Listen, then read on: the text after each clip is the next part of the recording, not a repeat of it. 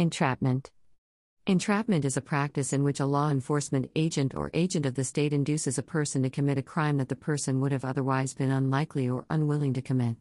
It is the conception and planning of an offense by an officer or agent, and the procurement of its commission by one who would not have perpetrated it except for the trickery, persuasion, or fraud of the officer or state agent. Police conduct rising to the level of entrapment is broadly discouraged and thus, in many jurisdictions, is available as a defense against criminal liability. Sting operations, through which police officers or agents engage in deception to try to catch persons who are committing crimes, raise concerns about possible entrapment. Depending on the law and the jurisdiction, the prosecution may be required to prove beyond a reasonable doubt that the defendant was not entrapped, or the defendant may be required to prove that they were entrapped as an affirmative defense.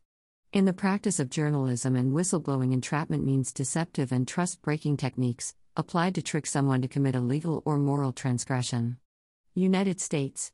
In the United States, two competing tests exist for determining whether entrapment has taken place, known as the subjective and objective tests. The subjective test looks at the defendant's state of mind. Entrapment can be claimed if the defendant had no predisposition to commit the crime. The objective test looks instead at the government's conduct. Entrapment occurs when the actions of government officers would usually have caused a normally law abiding person to commit a crime. Contrary to popular belief, the United States does not require police officers to identify themselves as police in the case of a sting or other undercover work, and police officers may lie when engaged in such work. The law of entrapment instead focuses on whether people were enticed to commit crimes they would not have otherwise considered in the normal course of events. History Entrapment defenses in the United States have evolved mainly through case law. Courts took a dim view of the defense at first. The New York Supreme Court said in 1864 that has never availed to shield crime or give indemnity to the culprit, and it is safe to say that under any code of civilized, not to say Christian, ethics, it never will. Forty years later, another judge in that state affirmed that rejection, arguing should not hesitate to punish the crime actually committed by the defendant when rejecting entrapment claimed in a grand larceny case. Other states, however, had already begun reversing convictions on entrapment grounds. Federal courts recognized entrapment as a defense starting with Woo Wai v. United States, 223 F.1d 412, 9th Cir. 1915. The U.S. Supreme Court declined to consider the question of entrapment in Casey v. United States, since the facts in the case were too vague to definitively rule on the question, but, four years later, it did.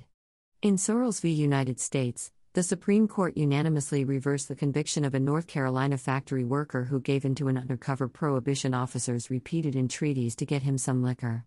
It identified the controlling question as whether the defendant is a person otherwise innocent whom the government is seeking to punish for an alleged offense which is the product of the creative activity of its own officials. In Sherman v. United States, the court considered a similar case in which one recovering drug addict working with agents of the Federal Bureau of Narcotics, a predecessor agency to today's Drug Enforcement Administration, DEA, solicited another to sell him drugs on the premise that his own efforts were failing. Again unanimous, its opinion focused more clearly on the defendant's predisposition to commit the offense and, on that basis, overturned Sherman's conviction as well since, although he had two prior drug convictions, the most recent dated back five years. Furthermore, he was attempting to rehabilitate himself, he had made no profit on the sales, and no drugs were found in his apartment when it was searched, suggesting the absence of a predisposition to break drug laws. To determine whether entrapment has been established, it said, a line must be drawn between the trap for the unwary innocent and the trap for the unwary criminal. Prosecutors won the next two times entrapment came before the court, in United States v. Russell and Hampton v. United States, albeit by narrow margins. In the former, the court upheld the conviction of a Washington man for manufacturing methamphetamine even though an undercover agent had supplied some of the ingredients, and also pondered an outrageous government conduct defense, though it did not enable it. Hampton let stand, by a similar margin, the conviction of a Missouri man who had, upon seeing track marks on the arms of a DEA informant, expressed interest in obtaining heroin to sell. The DEA informant arranged a meeting between the Missouri man and undercover DEA agents in which the Missouri man sold a small quantity of heroin to agents and indicated that he could obtain larger quantities. After a second sale to the undercover agents, he was arrested. The defendant alleged that the informant supplied the drugs, and that he had been led to believe, by the informant, that he was not selling heroin but a counterfeit with which he intended to defraud the buyers. Regardless, the court found he was sufficiently predisposed to sell heroin so as to be criminally liable.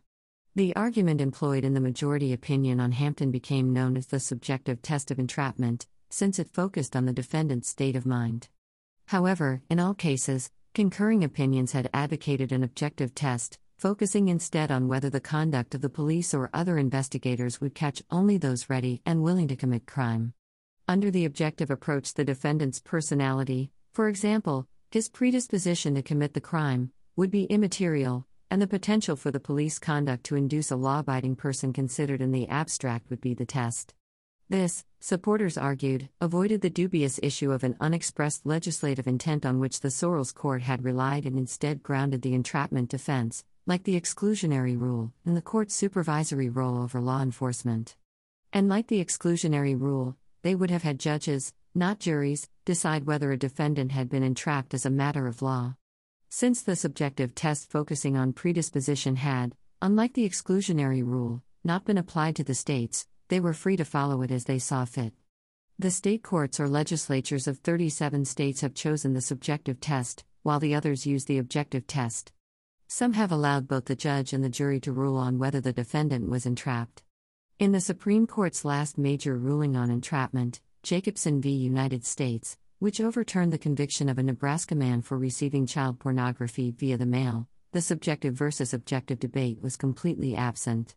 Both the majority and dissenting opinions focused solely on whether the prosecution had established that the defendant had a predisposition for purchasing such material, which had only recently been outlawed at the time of his arrest.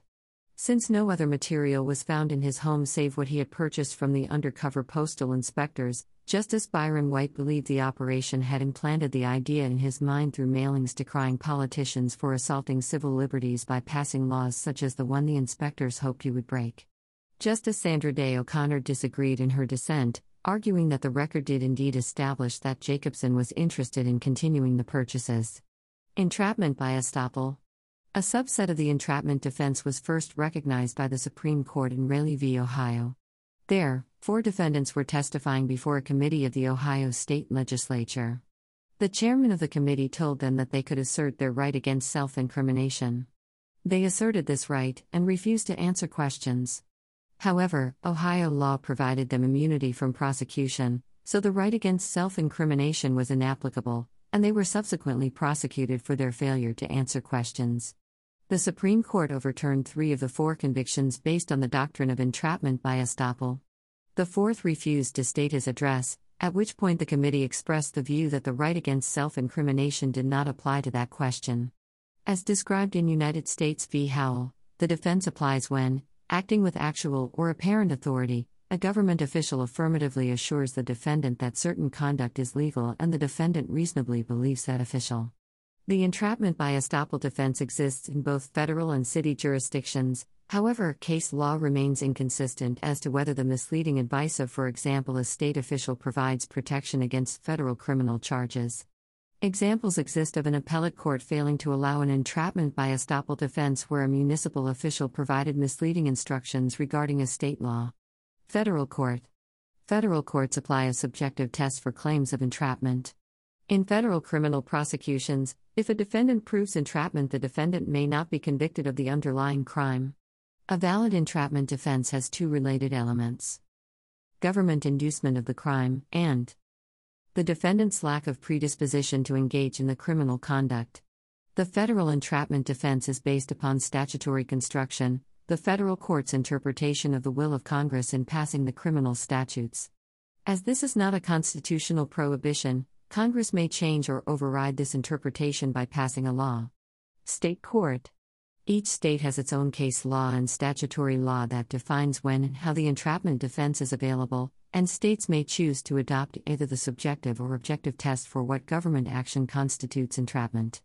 The essential elements of an entrapment defense are Improper inducement, the government induced the defendant to commit the crime, and lack of predisposition, the defendant, or, under the objective test, an ordinary person in the position of the defendant, would not have committed the crime but for the government's inducement.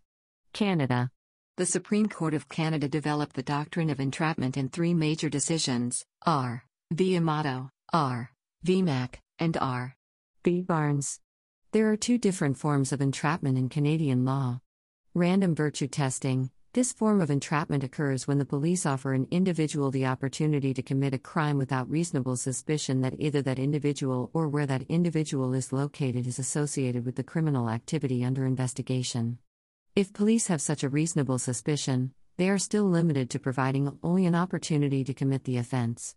Inducement of an offense. This form of entrapment occurs when the police go beyond merely providing an opportunity to commit an offense but actually induce the commission of the offense.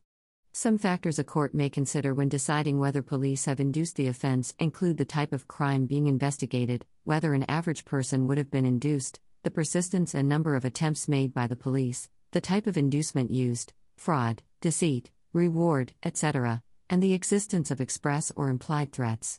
The question of entrapment is considered only after there has been a finding of guilt. If, after finding the accused guilty, the court determines that the accused was entrapped, the court enters a judicial stay of proceedings. That is similar to an acquittal. History In 2013, a British Columbia couple were found guilty of attempting to blow up the British Columbia Parliament buildings. In 2018, the verdict was overturned because the couple were found to have been entrapped into the plot by the Royal Canadian Mounted Police. It was the first time entrapment had been successfully argued in a terrorism case. Three previous attempts failed. United Kingdom, England, and Wales. The main authority on entrapment in England and Wales, held to be equally applicable in Scotland, is the decision of the House of Lords in R. V. Looseley, 2001. A stay is granted if the conduct of the state was so seriously improper that the administration of justice was brought into disrepute. In deciding whether to grant a stay, the court will consider, as a useful guide, whether the police did more than present the defendant with an unexceptional opportunity to commit a crime. In Looseley, Lords Hoffmann and Hutton indicated certain factors that should be considered in deciding whether proceedings against a defendant should be stayed. Whether the police acted in good faith whether the police had good reason to suspect the accused of criminal activities, whether the police suspected that crime was particularly prevalent in the area in which the investigation took place, Williams v. DPP. Whether proactive investigatory techniques were necessary because of the secrecy and difficulty of detection of the criminal activity in question. The defendant's circumstances and vulnerability, and the nature of the offense. It has been held that it is generally acceptable for the police to conduct test purchases, DPP v. Marshall, or pose as passengers to catch unlicensed taxi drivers, Nottingham City Council v. Amin. Historically, entrapment was common in the 18th and 19th century, and was used frequently by the Bank of England and Royal Mint to catch people involved in currency crime during the restriction period of 1797 to 1820. Entrapment by plainclothes policemen was often used to prosecute gay men, even after the Sexual Offences Act 1967 exempted consensual gay sex in private from prosecution. Etymology and usage The word entrapment, from the verb to entrap, meaning to catch in a trap, was first used in this sense in 1899 in the United States federal court case of People v. Braisted. The 1828 edition of Noah Webster's American Dictionary of the English Language defines entrap as to catch as in a trap, to ensnare, used chiefly or wholly in a figurative sense. To catch by artifices, to involve in difficulties or distresses, to entangle, to catch or involve in contraindications, in short, to involve in any difficulties from which an escape is not easy or possible. We are entrapped by the devices of evil men. We are sometimes entrapped in our own words.